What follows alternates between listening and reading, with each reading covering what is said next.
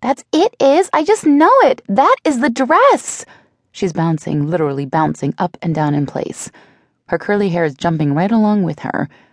If I weren't so annoyed, I would think she is pretty damn cute right now. There is no way I am wearing that, Dee. Is there even a back on that thing? And and my vagina is seriously going to be playing peekaboo all night. There is no way. No way at all. I'm practically panting with anxiety. I spent the last two years hiding my body. I lost all the weight I gained during my marriage, but I still see the fat girl I once was when I look in the mirror. Dee is constantly on my ass to stop wearing my ratty ass jeans and man shirts, which is what she affectionately calls my lack of style. I like my style jeans and tees. It's easy and perfect. Shit.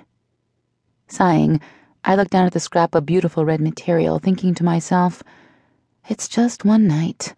One night of wearing a scarf to keep that smile on Dee's face.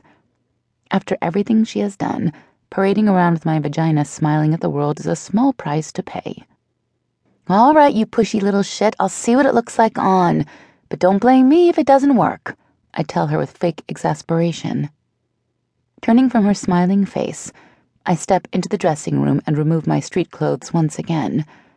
Once I pull the minuscule piece of fashion over my hips, I bring the tiny strings that will hold this dress on my body over my arms and set them in place on my shoulders. Reaching behind me for the zipper, I meet bare skin. Called it, I thought to myself.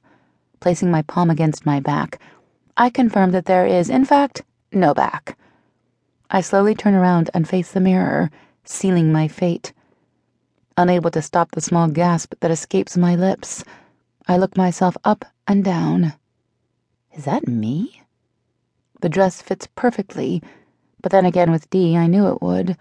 The front of the dress fits snug across my chest, making my average sized chest look a cup larger than my small C's. The straight neckline starts just under my collarbone, essentially covering everything. The small straps going over my shoulders make my frame look sleek and petite. Not too bad. Taking a deep breath, I turn around to check out the damage. Another small gasp escapes before I bite my lip and take in everything the back lacks. I can see the straps holding the dress up, holding my shoulders as if they feared any second they could snap.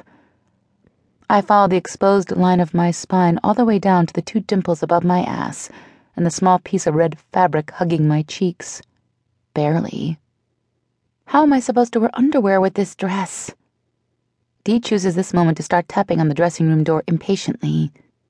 Izzy! she sings Izzy, I know what you're doing in there. Stop freaking your freak and let me see. I crack the door, giving her another one of Greg's mean looks. I'm going to kill you for this. She laughs as she pushes herself into the dressing room with me, taking me in from top to bottom and then back up again. The smile that comes over her face creeps me the hell out. I don't think I've ever seen that look before. She looks so shit. She's practically oozing joy. I knew it. I just knew it. Izzy, you have been hiding this banging body for way too long. No more. Maybe we should keep shopping. She looks down at her watch. There's still time. I could have you outfitted in a few hours. The works dresses, skirts, slacks, blouses. She trails off. I don't even think she's speaking to me anymore. I'm almost a 100% sure her eyes have just glossed over. Denise Ann Roberts, you calm yourself down right the hell now. I told you one outfit. One. I did not say we would spend the rest of eternity buying the whole damn mall. One Dee, one dress. I already caved on the lingerie, I whisper sharply at her. She gives me a hurt look before that creepy little grin comes back. Okay, okay, damn Iz, no more clothes for now. But one day you will let me do a complete makeover.